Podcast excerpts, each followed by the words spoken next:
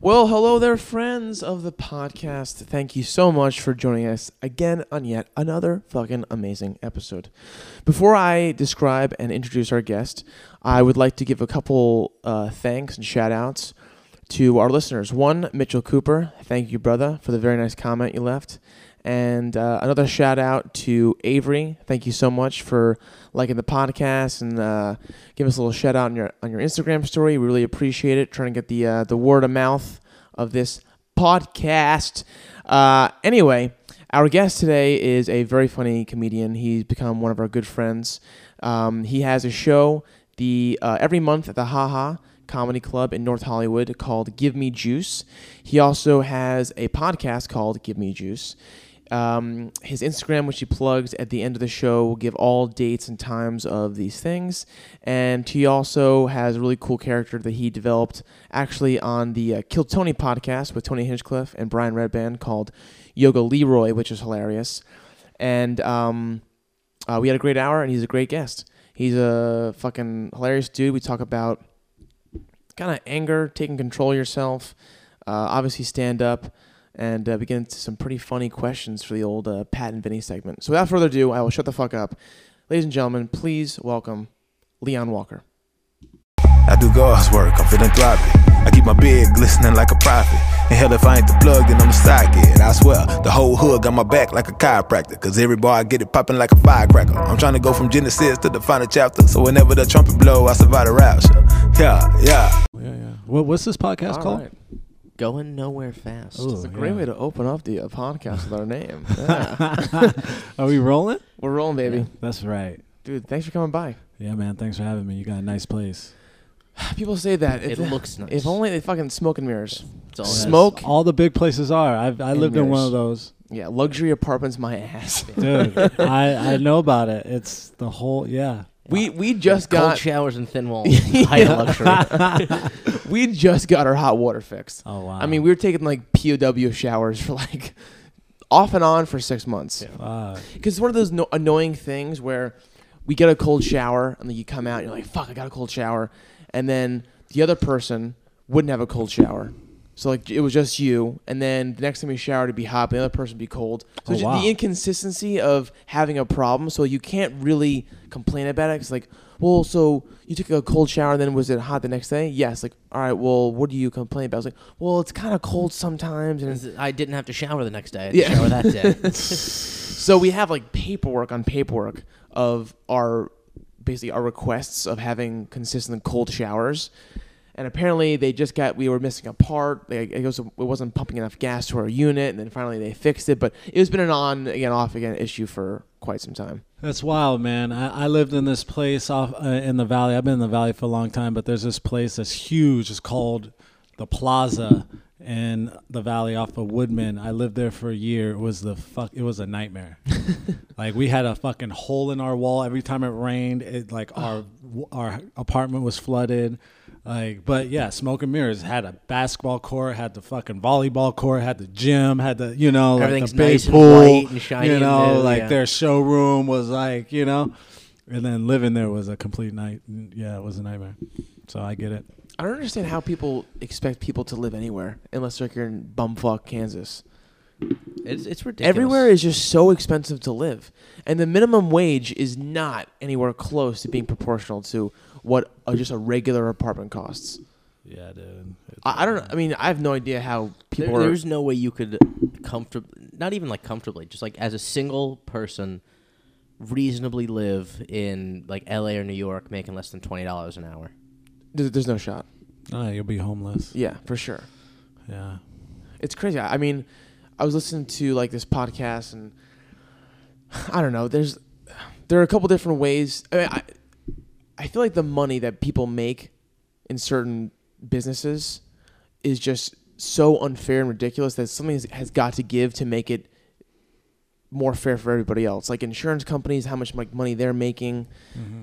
The profit margins that they're making doesn't make any kind of sense. The homeowners or apartment complex owners, like how much money they're making in relation to how much you're paying. Mm-hmm. There's got to be some kind of stuff going on to regulate this kind of Their car insurance is a fucking racket, if you ask me. We can't do shit. They're fucking us. They're going to keep fucking us until... It's illegal not to have it. So they can do whatever they want to you. Dude, we're just going to continue to get fucked until we get rich, and then we can bitch about something else. Then we can start doing the fucking... Start complaining about clean water and shit. Yeah. Like Leo.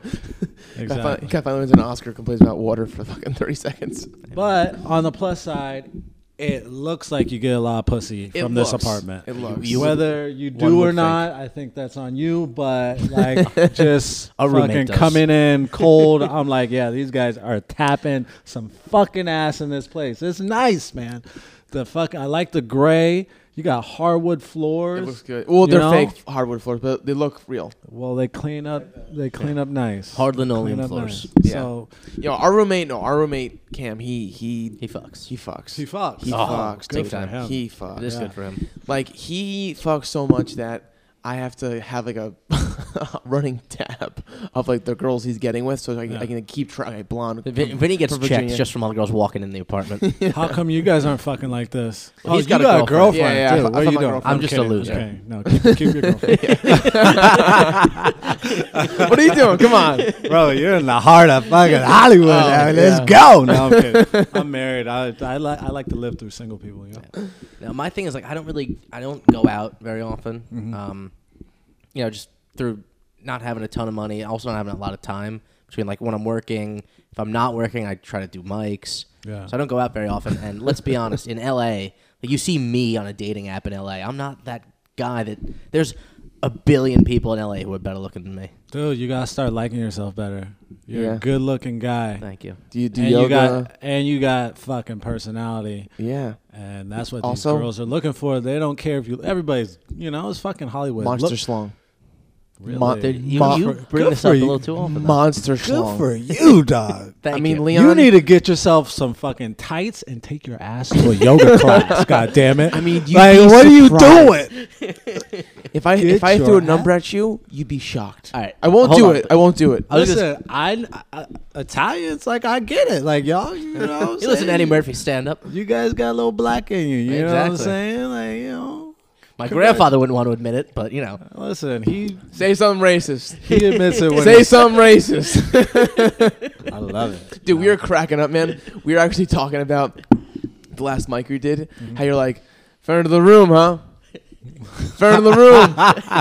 I know all you motherfuckers at podcasts, because I follow you on social media, and not once have I been asked to be on your podcast. Yeah. Friend of the room. Yeah. All right. That's literally why I'm on this show, because I bitched about it. No, actually, we love you, dude. Leon. We actually been like talking about you a lot lately. How like, dude, Leon's just a great fucking guy.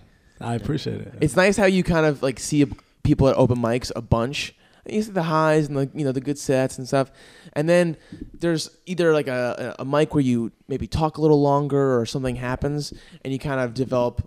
Like you break through a different level of the conversation, and it kind of gets to like actually a friendship. Mm-hmm. And you're like, oh shit, that guy is fucking cool. Because a lot of comics are weird as fuck. Yeah, man. Weird as fuck. Yeah, man. Especially at our level. Yeah. Especially at our level. Yeah. No. Like, you know, it's funny because people think I'm a dick and I'm an asshole, you know, and I use that on stage and stuff. But I think I'm a good person, you know. I try, you know. I kind of want everybody to fucking succeed, you know. Like I want everybody to get what they're fucking here for, you know. So, you know, and I like to encourage people, you know what I'm saying. What we were talking about before we started recording was the saying "Give me the juice" comes from, which is basically the show, the title of your stand up shows that you host. Yeah. I have a stand-up once-a-month show called Give Me Juice, but it started as a podcast. And, you know, like I was asking you about YouTube because, like, I don't really listen to podcasts. Like, okay. I never really listened to podcasts, but I know everybody is doing it. But because I don't do it, I'm still like, you know? Mm-hmm. Like, unless you... I don't really believe it. Right? Like, you know, because I just don't listen to it.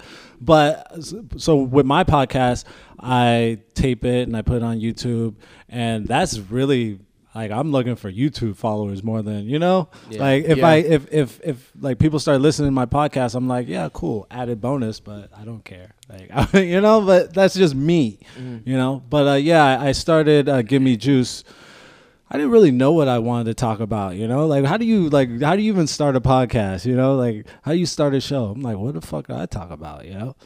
But one thing that does speak to me is, you know, being out here for so long, being, you know, amongst young comedians and being one of the older guys amongst you guys, one thing I never had, it's hard to find your way around this town. You know, when you come here, because nobody really tells you anything, you know, yeah. It's just like you come here, figure it out, you know. So like I, you know, like I look at like Kevin Hart, I look at The Rock, I look at all these guys I look up to, and they share, you know, they kind of talk about their journey. You know, Kevin Hart's book was really great. I don't know if you read it, but he talks about how he came up and how he found mentors and stuff like that. So I want to be more of a mentor, like, you know, like that, like, you know, share my secrets or what's working, what's not working, and, you know, as the journey goes by. And I've had people on my podcast that have insight, you know, and yeah, that's what Give Me Juice comes from. Was that boring? I felt like I lost you guys. Not at all. Leon's attitude toward podcasts is like my attitude in college toward STDs. Everyone's saying that it's like 1 in 5 people, but I don't believe it. Pat was an absolute animal in college. He was an animal. What college you go to? I went to Penn State. All right. Yeah. It's a lot of fun. You went there too? You went there? No, I went to a military school actually. Oh, okay. It was not very fun. It was the exact opposite of what Pat experienced. Yeah, man, college. But I did visit him twice. I visited him once during my senior year, and it was just like the most fun I've ever had. Yeah, it was. I'm like, this is what you do this all the time. He's like, oh yeah, Vince, yeah, tip of the iceberg.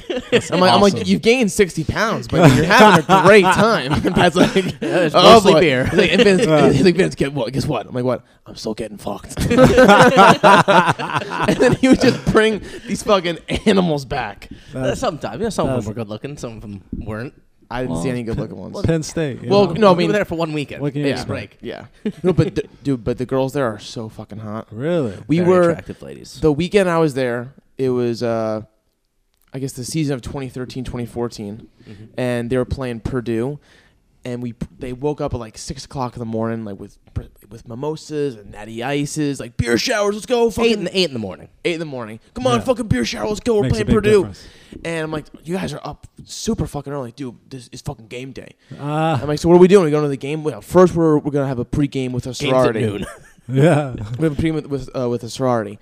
I'm like, fuck yeah. He's like, no, but they're like one of the uglier sororities on campus. I'm like, all right, well, like, you know, whatever. At least there's girls. All these girls are fucking smoke shows. I'm like, this is like the uglier sorority on campus. Yeah, dude, these girls are dog shit. I'm like, I would fuck literally everyone. Like 5. And we had a pregame with them. And I think I've told this story before on the podcast. It's my favorite. It's my favorite Pat story. We were pregaming, and so he was on the interfraternity council, which is basically different, I guess, jobs that sanction fraternities, and his thing was disciplinary action. So he would basically give all these speeches to fraternities and sororities about what they could and could not do and things to look out for. Like, hey guys, watch out for this, this, that, and the other. One of them was mass consumption devices because people are getting too fucked up, right? It's like no beer funnels. It's called like paint sticking, whatever. Yeah, no slap in the bag. Just like stuff to get you extra fucked up, right? I don't know what you guys are talking about. So you know what a beer funnel is, right? Yeah. Paint sticking is like, you know what, like a paint stick, like you like pull the paint out with a stick. Whatever, dude. And it sucks up the paint. Okay. Well, people do that with beer, and they put like the paint. It's like a pool toy, and you pull out the liquid by pulling it out, and then when you shove it in, it shoots out.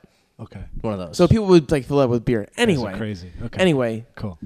We're at this pregame, and Pat does a beer funnel, which is something that he has specified that you can't do. And there's like one. Come on, Pat. This one, you know, chick comes up and she goes, excuse me, I heard based on your speeches that you've given all the sororities and fraternities that you can't use a beer funnel because it's a mass consumption device, yet you just used one. And then Pat, still trying to like swallow the beer, wipes his mouth and goes, did I ask you? What? Nice. Did I ask you anything? No? All right. Have a good day then, sweetheart. Oh, you animal. Animal. Fucking animal. It was, they were good times. And then we go to the game, and there's a thing at Penn State, and I'm sure other colleges too, that whenever your team scores, you have to like, grab a girl closest to you and just lift them above their head for how many points you have. So like you score a touchdown, you lift them 7 times, whatever. So we're just like lifting hot girls all day. They won like 42-10. It's fucking ridiculous. A lot of reps. Shoulders looked very swollen. There we go. Well, college was fun. That's good stuff. For Pat. Good. Pat. Did you graduate? Did you get No. No too much fun. Yeah, I've been there, you know. You didn't graduate? What about you, sir? Did you graduate? I did. Barely. Good for you. Barely. I know I got an associate's degree, but I didn't graduate. Yeah. I didn't try though. Yeah, I had too much fun. Yeah, you know, I played football. You were in a fraternity. Yeah, where'd you go? I went to West Texas A&M. Okay, oh nice. Yeah, you're a big boy. I am. I was bigger then. I was 265. I was DN. Okay, yeah, I was gonna say tight end, but when you said 265, I was like maybe that's a little too big. Yeah, I was a big fat guy. I loved it too. DN still got to be able to move, though. No, yeah, you got to be able to move. Like, I was quick. It was a fun time. It's wild. Like, thinking I was that big. But, you know, I was young. I didn't care, you know? So you weren't, like, healthy? You were just kind of just I was whatever. Solid. I was just solid. But, I ate whatever. Yeah. I ate whatever, and I worked out. You know? I mean, college football players work out so much. Yeah. I was huge, but my goal was to just, you know, because I was still a small DN. Like I started, and the person behind me was 315 pounds, a Samoan guy. Jesus. And the only reason why I started over him was because I was quicker off the line. But he was a giant. He looked like The Rock, you know? Gorilla, yeah. Dude, Samoans are insanely athletic. There's some, like, if you're from American Samoa, there's like a 1 in 5 chance that you end up in the NFL or something. Yeah. It's ridiculous. Yes. There's a guy that actually training at the same gym that John Jones and Holly Holm train at. Mm-hmm. Jackson Wink gym, I think. Anyway, John Jones, like protege, he jokes, is this football player who they just started to recruit into a MMA fighter. Hmm. Winklejohn. He is a fucking like you're watching him like hit the bag.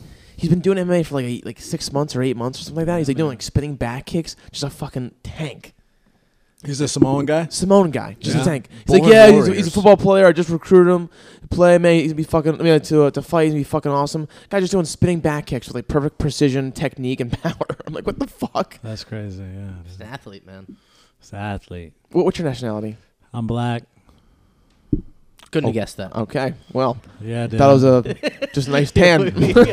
Nah, I mean, I don't know. I definitely. I know you're half white too. I mean, like I'm actually not half white, but I have some white in my family. But yeah, it does throw people off because I have light eyes, I have light skin, so people think I'm half white. I'm not though. Both my parents are black. My grandparents on my mom's side, she's fair skinned. My mom is very fair skinned. I have white on both sides of my family to come to find out. My great-great-grandfather on both sides of my family are white. But I'm still black. I'm not half white, you know? Yes. But, like, there's, like, you know, like, my... Like, I did that fucking DNA thing. Oh, yeah, what'd you get? It's everywhere. It's all over the fucking place, bro. Like, see, that's my ass, cocksucker. It's like when you're black and you've been, like, stolen from a place and then fucked in the ass and the vagina, like, over and over again by just, like, random white dudes. And, you know, like... Yeah. I was going to ask if your great-great-grandfathers owned your great-great-grandmothers. Oh, that's a good question. Here's the thing. Like, here's the fucked up thing about, like, when like... This is what I heard from my mom's side, that my great-great-grandfather raped my grandmother. Oof. And that's it. Like, there's, like, nobody, like, will go into any more story, which is kind of like your heritage. Like, you don't get to know everything that, like, happened because it's, like, such a sensitive subject and nobody wants to talk about it. And on my dad's side, nobody's really told me anything, you know. But I was more, I lived, my grandparents on my mom's side took care of me. I didn't really see too much of my family on my dad's side, who was from Pittsburgh. My dad's from Pittsburgh. So all my family on my dad's side is in Pittsburgh. I grew up in Tacoma, Washington with my mom, my dad, and my grandparents. Okay. So that's got to be a weird thing with, like, your automatic sort of feeling towards, you know, like your ancestors are, like, generally, you know, like appreciation and love. And there's got to be, like, so this, you know, when it's a story like that and underlying, like, you know, do I fucking hate my great-great-grandfather? I just don't think about him. I think hate is just too heavy of a vibration to give any power to, in my opinion. You know, we could all like make excuses to hate things and people and stuff, but you know, who wants to hold that? Like, I don't want to hold that.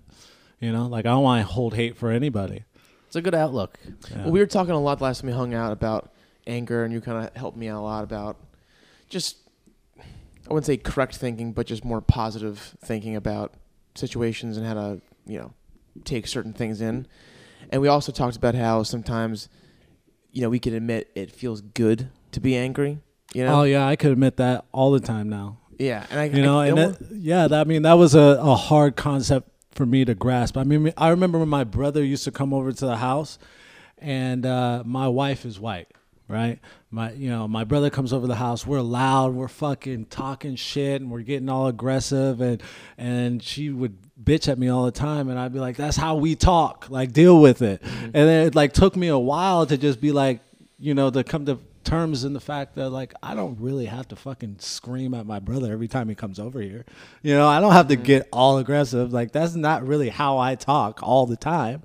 That's how I talk when he's over. Like, I give into that emotion because, yeah, it gets fun, you know? Yeah, it does get fun. And, you know, coming from a football background and an aggressive sport, and that was my life for such a long time, like, that aggression just, like, I tricked myself to believing, like, that's just who I am. Yeah. Like, that aggressive, loud, ignorant dude that's, you know, and that's not me. That's... I don't have to give in to those emotions. Were your parents loud or aggressive at all? Like, would they like fight, or if they got angry, would they like? Yeah, they fought. Yeah, my dad was very. yeah. Yeah, my dad's definitely a very aggressive. I'm the same way. Like, my dad is very crazy dude in the sense that he could be chill one second and then be throwing shit across the room the next, curse like, everyone get the fuck out of here, and then you would just like tear up the shit, and you're just in your room going like, what the fuck is going on down there? My parents would fight, you know, my mom kind of has a similar temper too with some things, so it's just, I wouldn't call it like a learned behavior, but I mean maybe it was, but it was just something that I was around always, and I just No, I mean, but it kind of is a learned behavior, you know, like as a young man growing up, you know, you're looking for role models to really see how am I supposed to act as a man, you know, and who you look at your father, you know, like for me, my father was a god, you know, like he was like legend. Like I was like, I want to be just like him, you know. Like, my dad would come home, brag about beating people up. Like, that's what he would do, you know? I was like, oh, that's what we do as men? Yeah. We beat people up? Fuck yeah, let's go, you know? So, you know, like, it's learned, you know? Yeah. And then I had to, like, reprogram myself, like, as I got older, and I started getting in trouble, you know, getting in fights and, you know, doing dumb shit. So. Even like, you know, right now we're kind of speaking about that, like beating people up like it's not a positive thing. But even like knowing that there is a part of you as a guy that's just like, fuck yeah, that's a man right there. Like, you can't help but feel that way. Yeah, we grew up watching fucking mafia movies. If you beat somebody up, you're like, yeah, fucking cocksucker had it coming to him, you know? I mean, dude, the opening scene of Goodfellas, my favorite movie, is fucking Joe Pesci and De Niro and fucking what's-his-face just stabbing some dude. Bro. Stabbing Frank Vincent in the trunk, you know? You know, the smartest people in the world know that violence is an exciting thing for a lot of people, especially men. It's an exciting fucking thing, and it, you know, and it's that hunter in us. Like, this that animal in us. It's our nature. As men, we are hunters, right? You know, like you can't go to a lion and tell them like, okay, positive thinking. Eating people's not good. All right, like, it's a strong word. Right? You know, I don't want you vibrating like that. Yeah, right. And you know, like you go back to our nature. That's who we are as men. You know, we're hunters, and you know, like it was like you look at any other animal, like when it comes to mating with another. With another animal, it's the biggest, baddest motherfucker in the forest that gets that yeah, you know, oh, for sure, that gets that pussy. Yeah. You know, everybody else assed out, right? Yeah. So you know, it's that's nature, bro. That's nature. But you know, in society, we gotta kind of conduct ourselves like, you know, reasonable people. So I was watching a nature documentary one time. It was one of those scenes where like one, I think it was like Komodo dragon. No, I think they were like elk or something, okay. Or bears or something.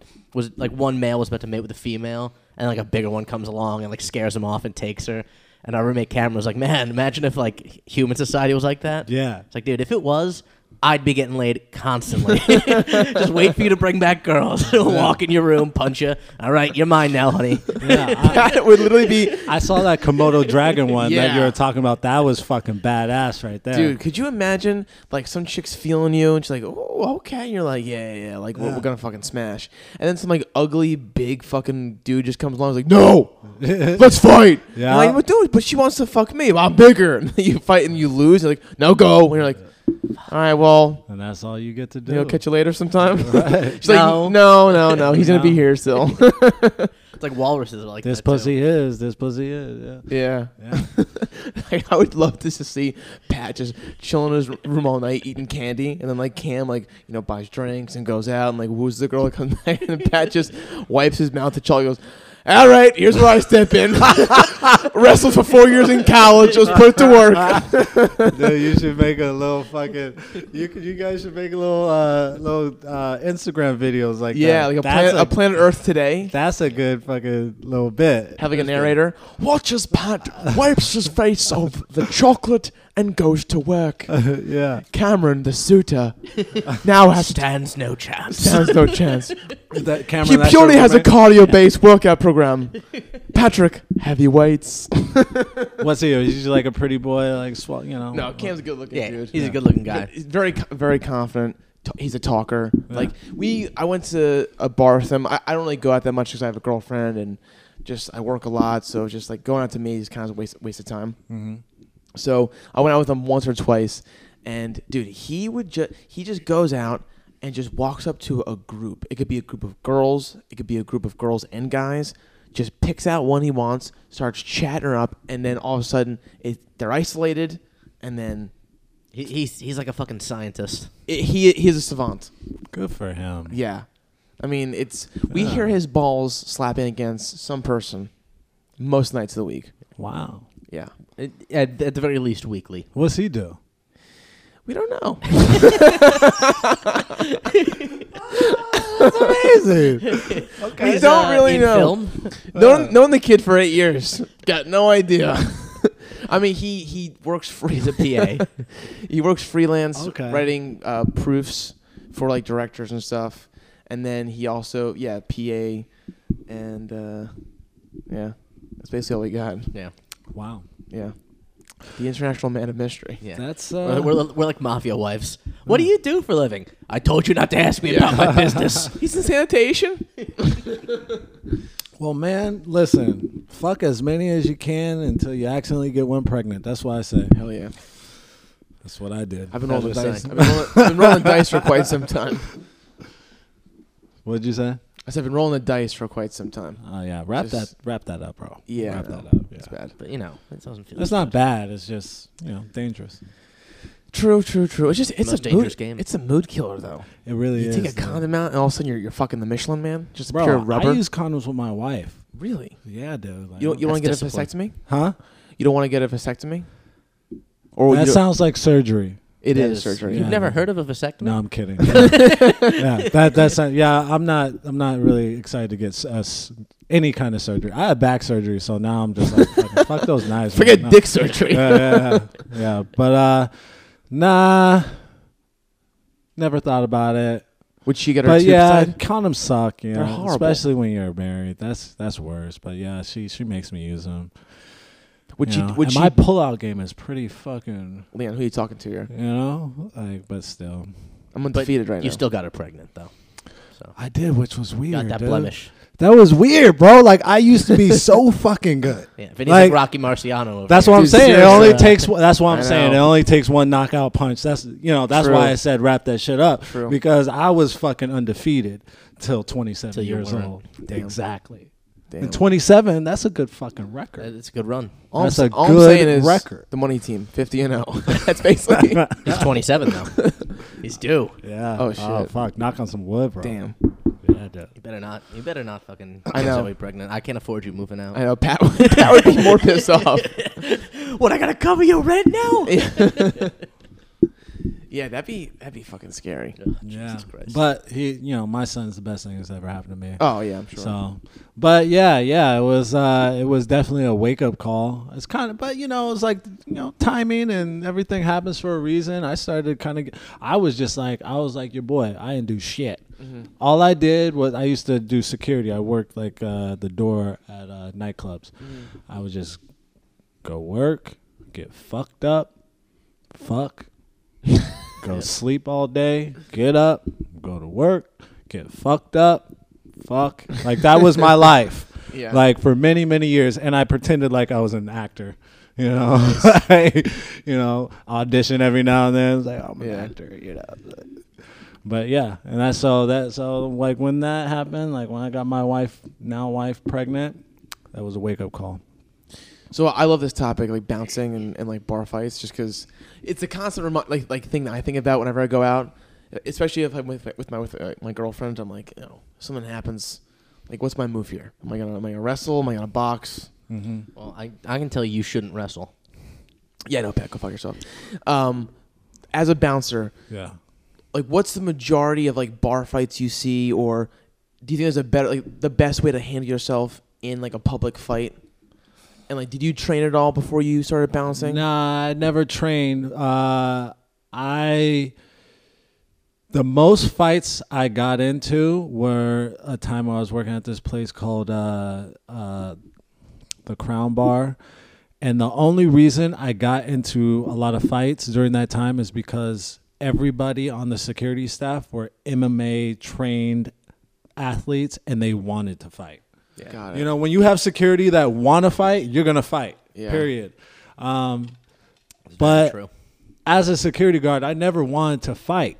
Like, I didn't want to fight. Mm-hmm. So I would use my mouth to de-escalate, things. But as far as like, as far as like being security, I would say someone with an MMA background is going to win a fight every time, especially because, like, listen, you're drunk, people don't know how to fight when they're drunk, like you're just going to be swinging at the air. So the first person that goes down or goes like to the midsection and brings someone down to the ground, that person's winning a fight. It's never going to be a stand-up fight for unless they're in the street, like we're, they're just throwing blows. But in a bar, it's it's like either one or two hits and done, or it's going to the ground. I feel like a lot of people don't know how to fight when they're drunk, and also don't know how to fight in general. Yeah, a lot of people don't know how to fight, but more people know how to fight nowadays because more people are training, and MMA is such like a trendy thing right now. So everybody's getting in some jiu-jitsu class to like feel cool, and people do know a lot more shit nowadays. So it's like very risky, like. You never know who you're fucking with, especially at bars. Like, especially since a lot of people go out to fight, like to look. I used to. Like, if I'm not fucking a bitch, like we're gonna fight somebody. Like that's like it was like one or the other. It's like we're gonna look for problems or we're gonna look for girls. Which one are we doing tonight? And a lot of young guys, that's what they're doing.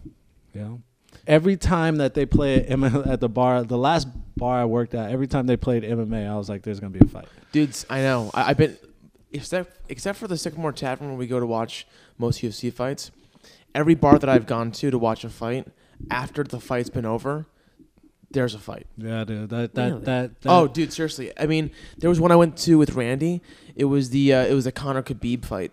Yeah. And like we're all leaving, I hear some guy go like fuck Russia or some shit or fuck something. And I was like, no, fuck Ireland. And then all of a sudden these guys start fucking smashing in the parking lot. Security comes, like, let's get the fuck out of here. Dude, that fucking energy amateurs is so contagious. We love it. Well, you watch that and you're like, that they make it look easy. Oh, I could do that. They make it look fun. But what you don't realize is, like, one, it's really hard, and two, it fucking hurts. Yeah. Like, if you watch, like, I believe it's not 1FC, but it's like the fighting league over in Japan, where the crowd is completely silent, so you hear everything.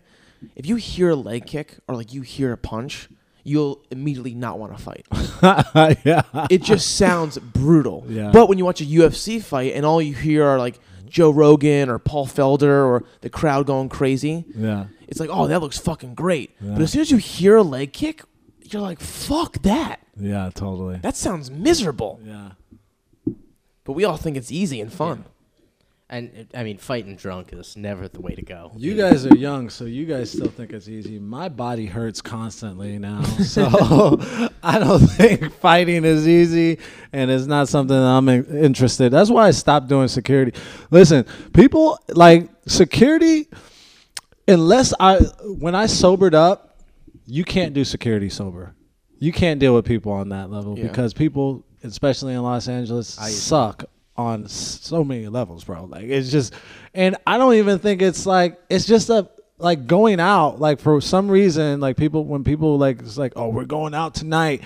Guess what? I get to be a dickhead. You know, it's like you turn that on when you go out. You're on their time. Yeah, it's like, but you're a normal person, like, every other time. But it's like, when I go out, I get to be a fucking dickhead, you know? What is that? It's almost like just a release from society. I think that's what it is, you know? I was talking to somebody about, like, it's just so funny about how people have birthdays, like, grown-ups have birthdays and then come and act like they feel like they own the place. I'm like, bitch, you have this birthday every fucking year, just like the rest of these human beings. Yeah.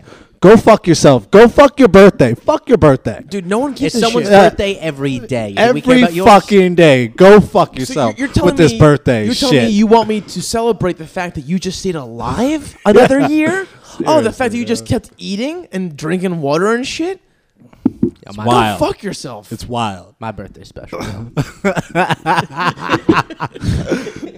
Bro, like, they like working at, like, nightlife, or I imagine any service industry, like, you really start to, like, it's hard to still like human beings and work at, like, service industry. I don't like them anymore. Yeah, yeah. You work at service industry. Yeah, so it's really hard. It's really, really hard to like human beings.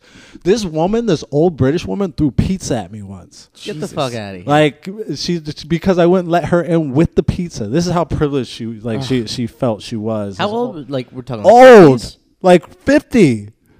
Like, she had a birthday party and, like, she was like, "I'm gonna order pizza," and I told her, "I'm sorry, ma'am, you can't bring pizza in here. We have a full kitchen. You could order from the menu." I'm ordering pizza for my guests. We just bought bottles. You know? Jesus fucking Christ. I'm sorry, I can't. I'm not going to be able to let you in with pizza. Still orders a pizza. Domino's pulls right up. I'm like, you're not going to be able to bring that in. I just told you. Like, why did you still order the pizza? She literally tried to, like, run me over with the pizza. Like, try to walk through me. I'm like, hey, what is happening here? Like, what is this? She had a tantrum, opened up the pizza box and started throwing pizza slices at me. Gotta be white. She was white, yeah. White, British. Oh, you said British, yeah. White, old British woman. Yeah. There's black people in Britain. There's a few. Say something racist. Say something racist.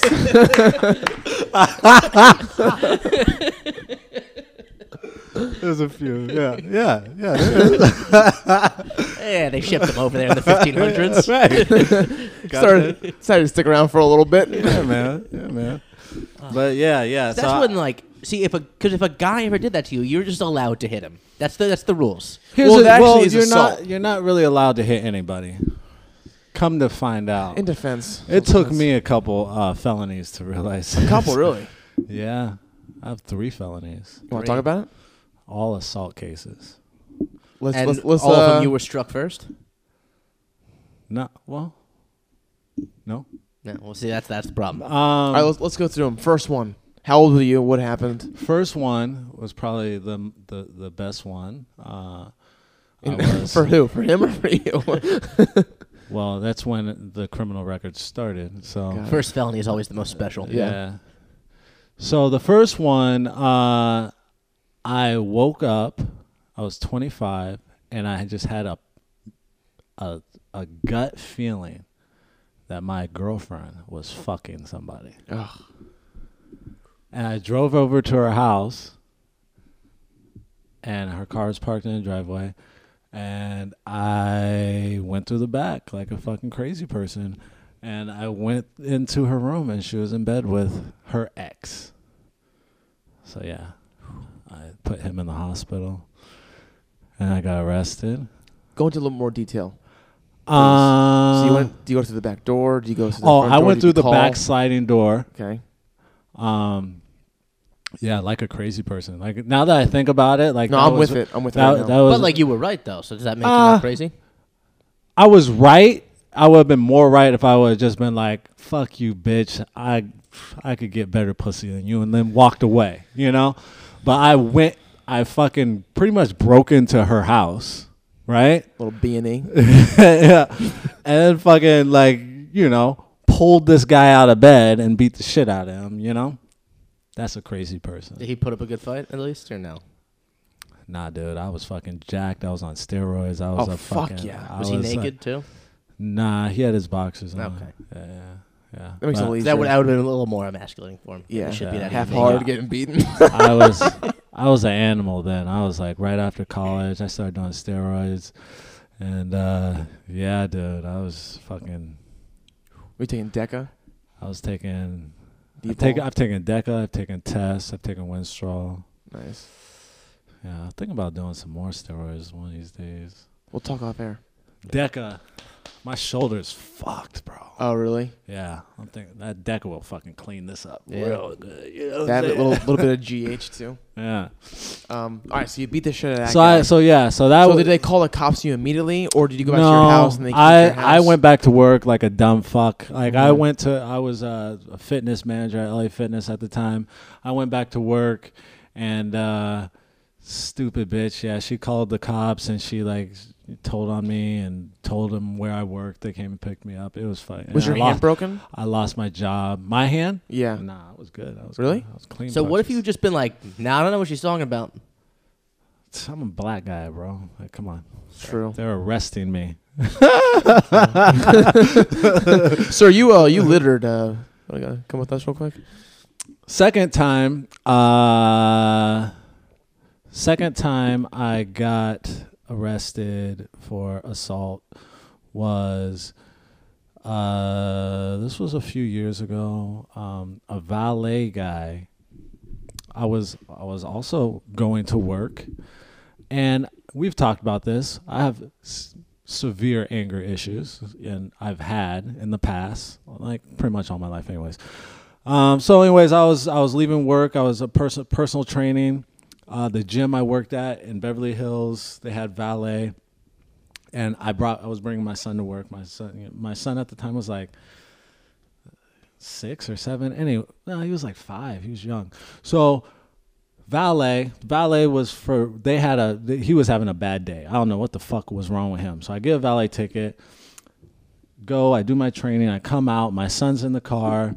I give him the ticket. He's like, oh, you didn't validate. He's a dick about it. I'm like, all right, bro, I'll validate. I was going to drive around, right?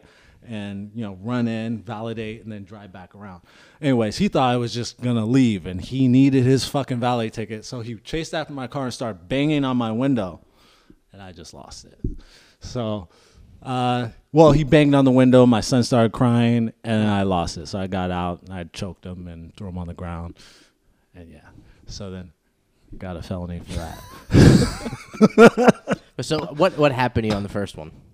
Like what was the outcome? So that one, because I did put this guy in the hospital, I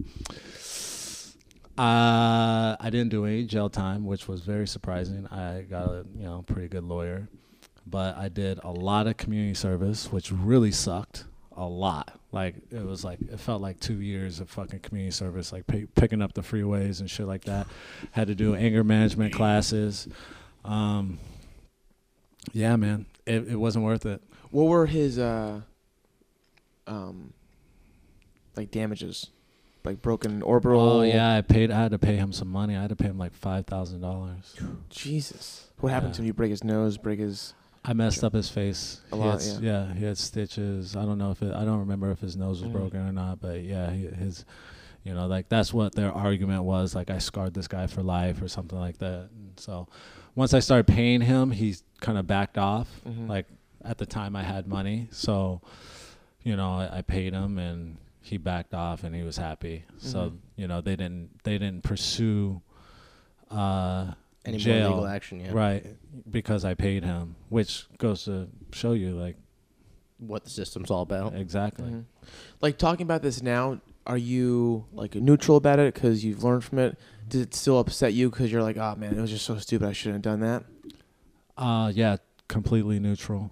You're just neutral? Yeah, completely neutral. Because you feel like you've learned from it and it's just, it is what it is? Yeah, I mean, it is what it is. I mean, that's life. You know, we're all on our own journey. Like, the fact that I'm still alive means that I'm here for, like, there's some purpose. Mm-hmm. Like, you know, everything that we have done, it was supposed to happen. We learned from it, you know.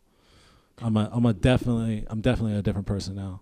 Are you very religious and or spiritual? I don't like any of those fucking words, to be honest.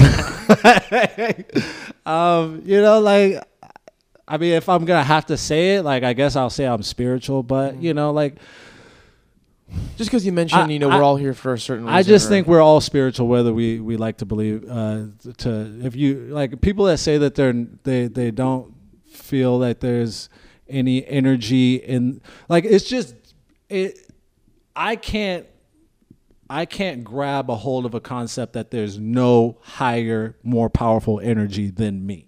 Mm-hmm. And people that say that, I'm just like, yeah, okay, whatever, bro. You know, like, doubt whether they really believe it. Yeah, I just don't. Like, I have a lot of atheist friends, and they're smart people, and I'm just like, you could keep believing whatever you fucking want. That's fine. I'm not gonna argue, but, you know, come on, dude. You know, like, there's definitely a higher power. You know, yeah. So if that makes me spiritual, okay, whatever, you know, like, yeah, I guess spiritual. I mean, I was raised in the church. I was raised Christian.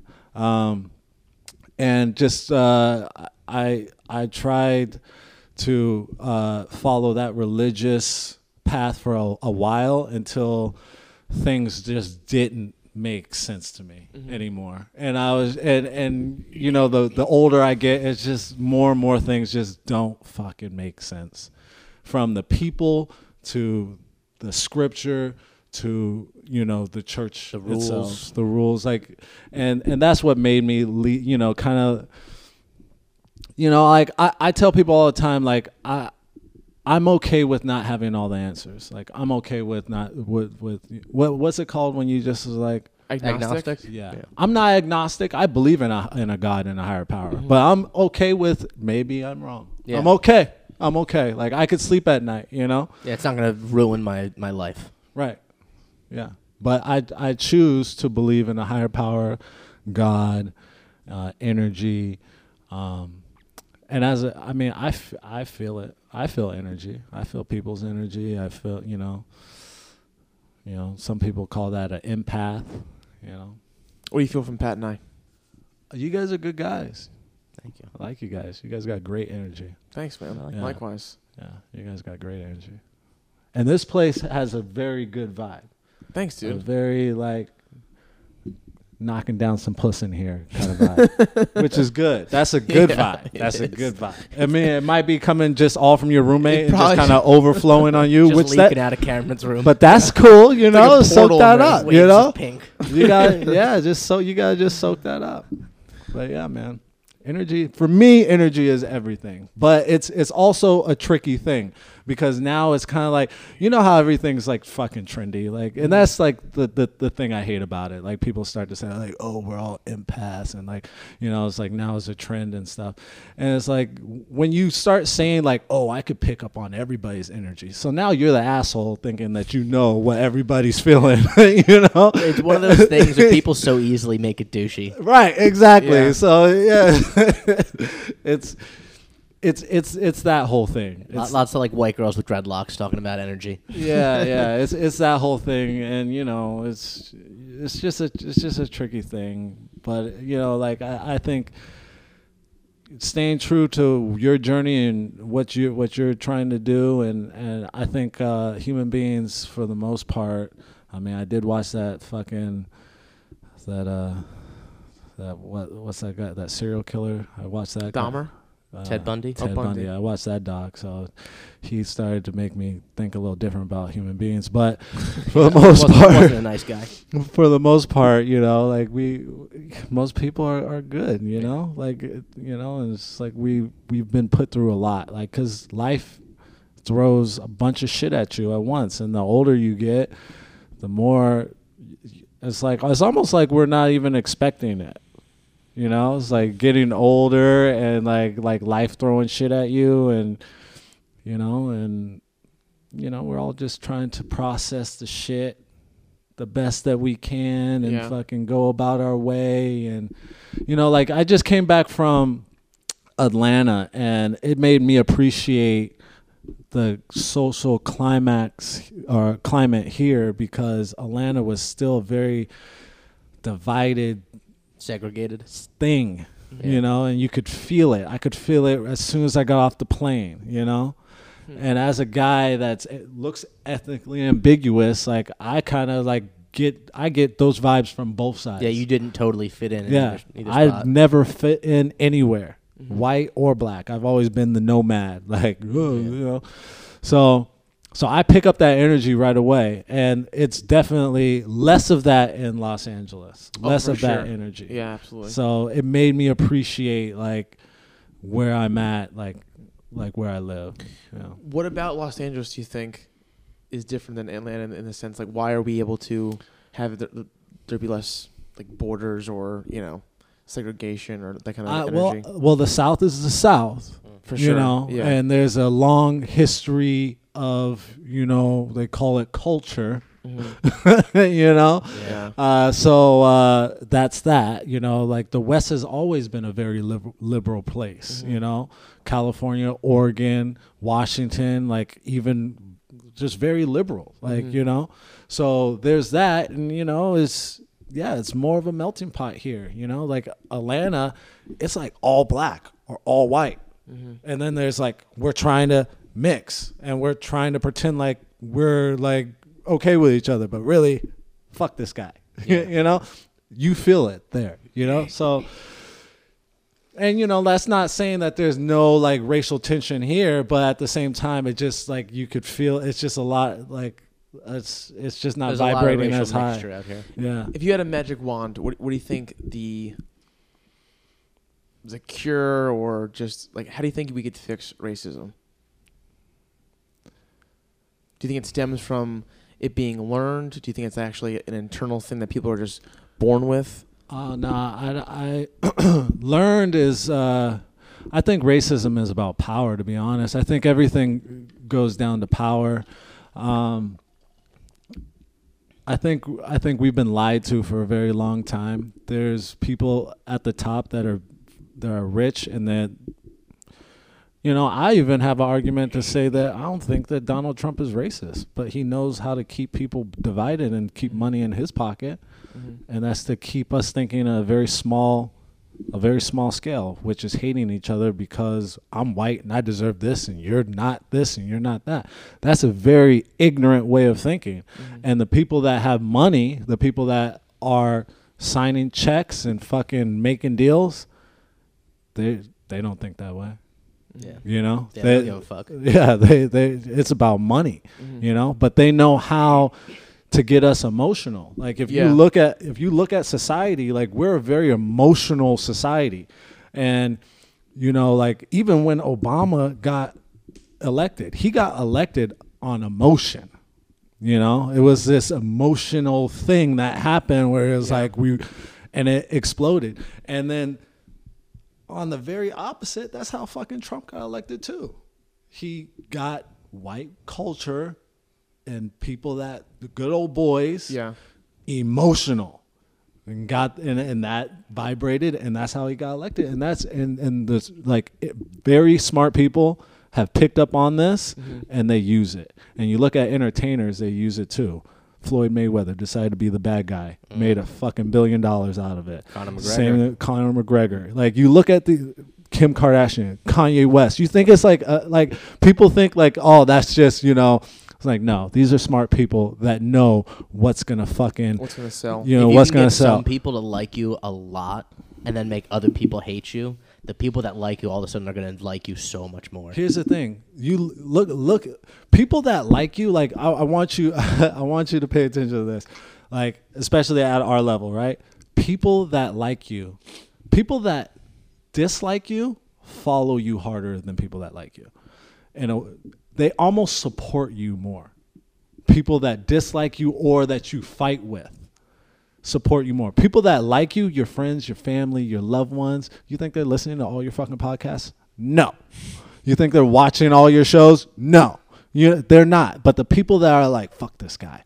They watch everything to wait for you to trip out. Yeah. I'm telling you, they follow you. They fucking, they're on your Instagram. They're hiding. Yep. You know, they're those are your supporters, bro. Those are your supporters. Funny you say that. Piss them off. Because Erickson, our last guest, was saying how he basically like, you know, quote unquote, got blacklisted in Detroit because he made fun of this one open mic and this open mic host or whatever, and he goes, the girl who I made fun of, who, you know, spread word around town that I was an asshole.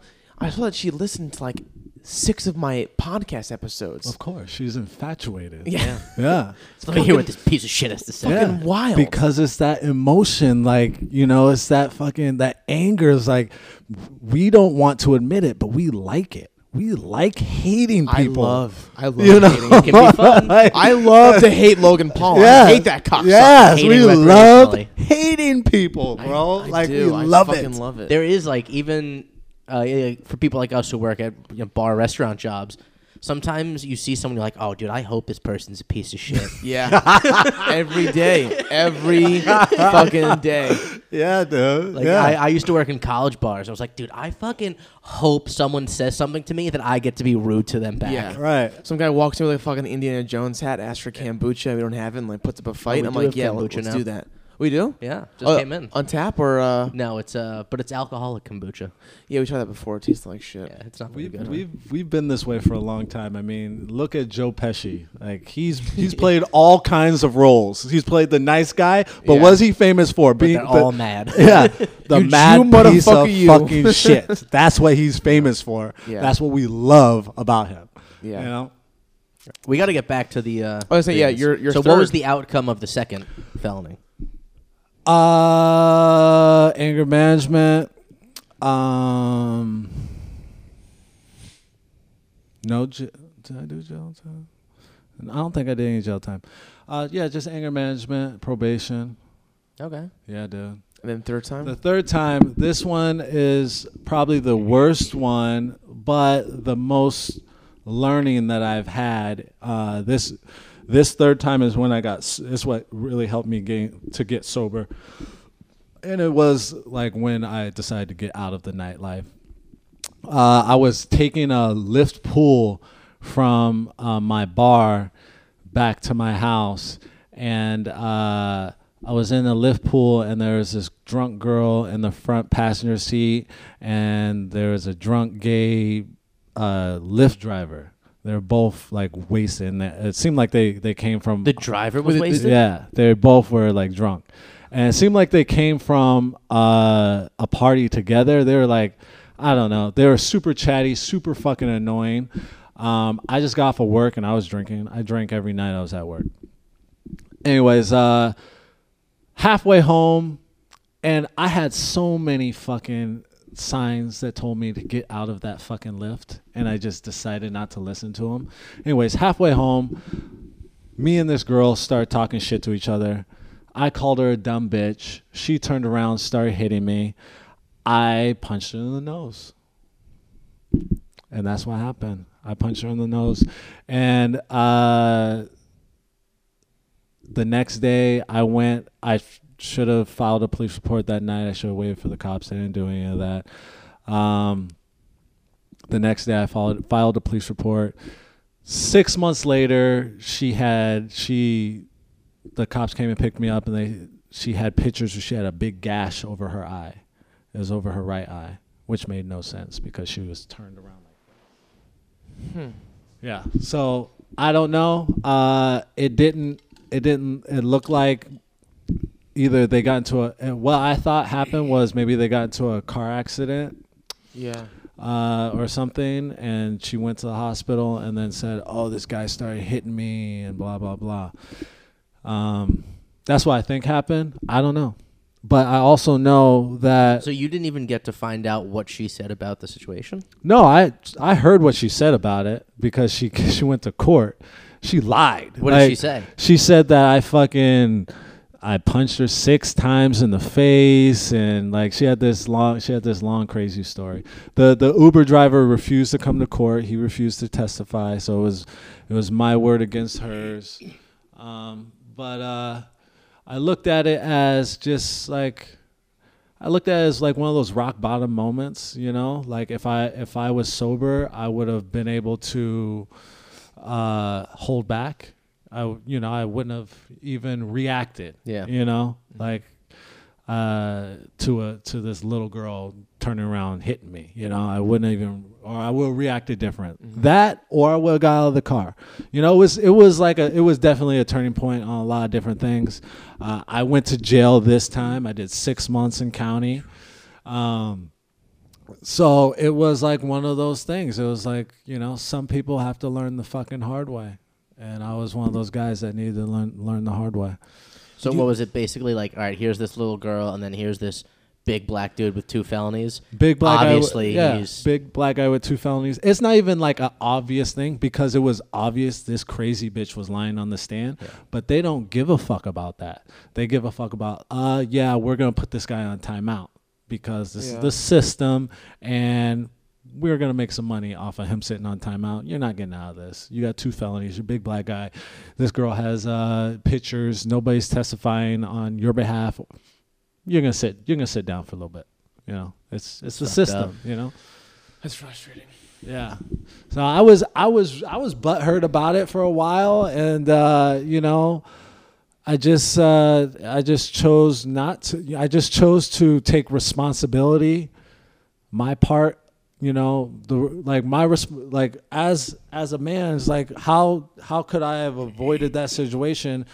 Am I going to go around thinking that things are happening to me, or am I going to, you know, take responsibility for my actions of putting myself in that situation, drinking, engaging in a verbal fight with this little dumb girl, her turning around? So what? She started hitting me first. She's a little girl. I'm a big black guy. You know, could I have held back? Of course I could have. You know, did I have to hit her in the nose? No. Did I do that to her eye? No, but I didn't have to hit her in the nose, you know? So yeah, just being accountable, man. Just growing up, just trying to be an adult. It's one of those things you realize when, like, you've been doing the wrong thing for a long time, and then when you get punished for the time, like, for something you didn't do, and at first you're really bitter about it, then you're like, well... How many times could I have done that? Like, how many times was I put myself in that situation where, you know, either I did do something wrong and didn't get caught, or like it could have happened so easily. And like at the end of the day, maybe that one isn't your fault, but like it's almost like it was coming. Yeah, that's karma. That's what they call karma, right? Yeah, yeah. So I guess I do believe in that stuff. I guess I am spiritual. Because, it's happened to me. It was like, what the fuck? But, yeah. If you were a 50-year-old white lady, you'd be a spiritual gangster. That's right. Yeah, man. Good days. But, yeah, I mean, jail was weird, dude. Like, it taught me a lot about myself. It taught me a couple different things. Like one thing is like we could survive anything, you know. And a lot of people don't realize how strong we are as human beings and like what we're capable of because we're not put in extreme situations very often. But if there was a zombie apocalypse right now, we'd fucking survive, or we'd die. Well, right? Those are the two options, right? You know, and me, I'd survive. You know, and you don't realize that till you're put in a situation where you go in thinking like, I'm not gonna survive this, because like me going to jail, me light skin, light eyes, you know, coming from the suburbs, black dude going to L.A. County Jail, you know, like it was like. But I adapted and I fucking. Did you have to get with a gang or a certain race? Nah, no. I mean, did you fight a lot? I mean, no, I didn't fight at all. I almost got into a couple fights, but you know, just stayed to myself. And, you know, actually, you know, like, well, if you were to go to county, it is like on prison politics. So you would be in the white race. Oh, yeah, we'd have to sit with the white guys at lunch. Yeah, you'd have to sit. How would I do, you think? You guys would be fine. Like, would I get fucked? Huh? Would I get fucked? If you want to, yeah. No. If I didn't want to. In jail, maybe not in prison. If you want to. Yeah, I mean, I really think you get fucked when you want to. Like, but nah, prison, it's the same thing. It's the same thing. Like, it's all bad. It all sucks. L.A. County is the most like actual prison because they have prison politics where it's like, Mexicans, whites. It's like literally the only jail in America that has prison politics. And yeah, it all sucks. It's Were there moments where you're like, but like where you thought like, like this is really gonna, I'm gonna get not literally fucked, but like something bad's about to happen in there? Yeah. No. It just sucked being there. I mean, it just sucked being there, but yeah, there was, I mean, it just sucked. It just sucked. I mean, but I mean, I've been in situations before. I mean, there were scary moments, but at the same time, it's like you get to choose if you could handle it or not. And I've always been a guy that's like, I can handle this, you know? So I just chose to handle it.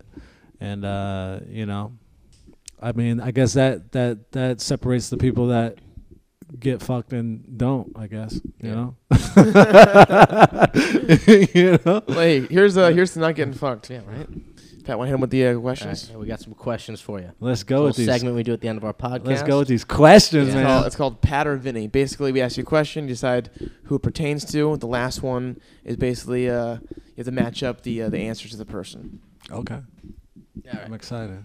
Let me take myself off this fucking mic because I'm not going to make it. Oh, sorry, dude. You should have told us. We could have. Oh, I don't have any service in here. What do you got to make to the 9 o'clock? No, but it's cool. I was going to take myself off anyways. Go with the questions. All right. Got it. Which one of us is an absolutely massive Harry Potter fan? God damn, that's like both of you. But if I have to pick one... yeah, I'm gonna have to say you, Vinny. Really? Incorrect. Yeah, Pat. By the way, I almost gave that away. I've been drinking out of my Harry Potter mug the entire time. I didn't even realize. I mean, I love Harry Potter, but you were a massive fan. What? You were my... I should have went with my gut. God damn it. Shit! I was tricking you. Okay. Hey, you have four more. You can still get 4. 90%. Yeah. I'm gonna get 90%. Which one of us nearly joined the military? This guy. 100%. I thought you were in the military. No, close. Take me. Yeah. Yeah, you look like total. You're beating up all kinds of black guys out there. Which one of us absolutely fucking bombed the first time a friend came to see us do an open mic in LA? That was you, Pat. Vinny. Really? Bad. My first mic in LA, I went to Flappers. Dude. And I was like, yo, I don't have a car. You want to give me a ride with this kid I just kind of became friends with? He's like, oh, yeah, sure, I got you. And I just completely ate a plate of dicks up there. Oh. And I got off stage, and the guy that I was sitting next to was like, dude, can I buy you a beer? And I'm like, no, fuck off, I'm fine. And I go to my buddy, I'm like, dude, let's get the fuck out of here. He's like, yeah, let's leave. And as I'm walking out, some other guy follows me out. He's like, hey, man, how long have you been doing comedy for? I'm like, 2 years. He's like, just keep at it. And I'm like, fuck off, guys. I'm out of here. That's a bad one. Yeah.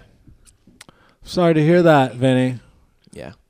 I'm sorry to hear that. You guys don't ever bomb, though, okay? You know that, right? I fucking bombed Saturday night. You didn't bomb. Oh, I did. No, you didn't. Why do you say that? I just don't think that you do. I appreciate that. I mean, if you want to, like, there's been a common denominator to how I talk. Like, it's a choice, right? Like, if you want to choose to give in to, like, failing on stage, I don't think it happens. I think you grow every single time. And me personally, I've learned every bad set that I've had. I don't call it bombing anymore. I just say I've had a bad set, and I learned more than that. I learned more from that than when I did good. Because when I'm doing good, I'm in the zone. But when I'm fucking off, I'm like, oh, shit, this isn't working or that's not working. Okay, I don't like this. I don't like that. So for me, how I look at performing is you don't bomb. You learn. And you guys have very strong personalities. And that's such a strength on stage. You could never bomb because you are you on stage, even when you're a little off. Yeah. You know? Let me tell you, I had quite the learning experience the other night. I learned a lot this year. Which one of our dads, when people ask him about us being a comic, tells them that he doesn't think we're funny at all? Fuck. I think your dad's a real big asshole, but I want to say you. I want to say Vinny. You got it completely mixed up. So Vinny's dad is a real big asshole. Really? But my dad says that about me. That's why I'm failing right now. He thinks you're funny? Yeah, he does, yeah. That's cool. I haven't talked to him in a long time, but yeah. Oh, that's not cool. It's not cool at all. Yeah. What are you going to do? Oh, at least he thinks you're funny. At least he thinks I'm funny, yeah. You listening, Dad? Yeah, fuck you, Dave. Man, I want more questions, man. I got one more. I suck at this. Hit him with the last one. All right, last one. Now he's a matchup. Who is who? Okay, I'm going to say it in the first person. Okay, for both of them. When I masturbate, I prefer to shower first, then masturbate. Okay, that's one. When I masturbate, I prefer to masturbate first, then shower. You guys are both weird, but you're definitely you're a shower first kind of guy, and you're a shower after. Oh, Leon. Incorrect! Just fluently. You guys are weird, dude. That's weird, huh? What's weird about I like to dirty myself and then go shower. I like to shower myself. You guys need to wash the filth off. Yeah. I let it linger. I just let it soak in. See, that's what I kind of do. I shower first, go to a clean cock, then beat it, and then don't like that at all. Do a surface level clean. Okay, yeah. But why do you shower first? Why do you shower before you masturbate? That's more psychopathic than showering after. Well, it's like I wash my hands. It's not like I wake up, hop in the shower, then jerk off. Like mainly when I jerk, it's like after the gym or after work. So like if I get home from the gym. So you jerk after the gym and don't shower? What's happening? No, he gyms, that's showers, the then jerks. That's normal. That's gyms, weird. Jerks, then showers. See, mine's normal, really? Right? Yeah, gym, normal. Jerk, then shower. Gym, jerk, then shower. No. That's the proper order. That's the order. Wait, the order right there. You think gym, shower, jerk? No, it's weird. Gym. That's very weird. Very weird, dude. You dirtied yourself, cleaned yourself, then dirtied yourself again. Yeah. Listen, I'm not like jerking off with fucking Chernobyl shit here. It's just regular fucking cum. I'm not quick tissue fix. We're good. Yeah, but just do it before the shower, bro. Yeah. Like, can we just make the balance right? Where am I gonna sit? I'm dirty from the gym, so where am I gonna sit to jerk? I lay a towel down on my chair like a gentleman. Bro, just stand. What? Just stand. Bro, I stand all the time. He was in jail. What do you expect? but dude, finding ways to jerk off in jail. That's fucking, you're fucking mastermind. If you could do that, it's fucking. Do you use lotion? Use whatever you fucking. From in jail? I don't know. Maybe your loved ones sent to you? You get lotion. Yeah. Okay. Yeah, they got like a store. Okay. You order all the shit. All right, well, comments in this episode. Do you gym, shower, then jerk, or gym, jerk, then shower? I jerk jerk, and then jerk some more. No, I just no shower. I'm with Pat on this one. It's gym, jerk, and then shower. I think after the gym, a good fucking like post-workout beat sesh. Yeah. Beat sesh. It's a great way to wind down. Wind down, release, and you get into a hot shower, fucking wipe all the filth off. Yeah. Then you go fuck your wife, you know? That's what I'm talking about. Except for that last part. Yeah. Yeah. Yeah, and she gets that extra long game because you already fucking rubbed one out. You know? It's fucking... Pat's getting ganged up on. There's levels. There's levels to this. You know what I'm saying? Yeah. But yeah, you know, you should probably see somebody about your order. So while you're here, well, first I'm, you know, like a jerk, and then, you know, I shower first. But also you have a girlfriend, and you guys are like in the cute stage. Sure, it's like so about 2 years in. Yeah, so they're in the cute stage, so he's not thinking properly 2 years at all. Past the cute stage. Nah, that's still the cute stage. You're still very confused right now. You still like it's cute to him because he's married. You're married for how long? 7 years. And have a kid. Years. So like 2 years with nothing, with no kid is still cute. Yeah. That's the cute stage, man. You know? You're like maybe our friend group, it's past the cute stage, but like for adults who've like someone could talk sense into you any day, and you could start, yeah. Hopefully that happens. It's like that great Louis C.K. bit where he's like, "Man, I got married," and I'm like, "God, I can't leave now. I'm stuck. I'm married." And then we had a kid, and I'm like, "Fuck, I could have left." Yeah, I could have left. Yeah, bro. Yeah. I really shouldn't talk about marriage. I don't have anything nice to say. Most people don't. Ask my parents. Yeah, it's hard. But anyway, dude, thanks for coming on. We appreciate it. Yeah, bro, sorry, this is fun. Sorry, I missed the mic. Nah, it's cool. I hope they don't charge me. No, they won't charge you for missing. So please plug social media, the show you do once a month. You should definitely plug the podcast. You should do that again, or you know, keep up with that. Yeah. Okay, cool. Give Me Juice. It's at the Ha Ha Cafe. Pat's on in August. Give Me Juice show last Tuesday of every month. Ha Ha Cafe at 8 p.m. I do have a podcast called Give Me Juice. I haven't been too consistent with it, but I'm gonna get that popping again, and yeah, just look for me, you know. I changed my Instagram name as King Doing Things and Yoga Leroy, and of course the Give Me Juice show. That's all on Instagram. Hell yeah! Yeah, man. Thanks for having me. This has been fun, dude. Absolutely. I kind of pressured you guys into inviting me. No, dude. Absolutely. Friend of the room, baby. Friend of the room, baby. Friend of the room. It's not official till I'm on the podcast. So now we're this is good stuff. Cool. Pat, bro. Anything coming up? I got 3 shows in August. Wow, yeah. Pat, you're a fucking comedian, aren't you? Shit. August 1st, Thursday night, I'm gonna be at Flappers, 10 p.m. Then I'm gonna be at the Ha Ha. With Leon at, do we know the date yet? Yeah, it's the 27th. 27th? Yeah. And I'm also, Vinny and I together will be at the Comedy Store on the 12th. Yeah. That's right. Yeah. Whose show is that on? Tammy Tavares. Thank you, Tammy. Shout out to Tammy. The D-Cups of Comedy in the Belly Room, August 12th, 8 p.m. Yep. That's awesome. One of us needs to get a Belly Room show. I know. We should work on that. Yeah. Maybe give me juice. Can maybe. I've been emailing. Okay. Emily over there. You know what? Tammy's friend, her like co-host, whatever, like co-creator of the show, I think has some connections. I'll reach out to Tammy and maybe see if we can do a little fucking. Yeah. How you doing?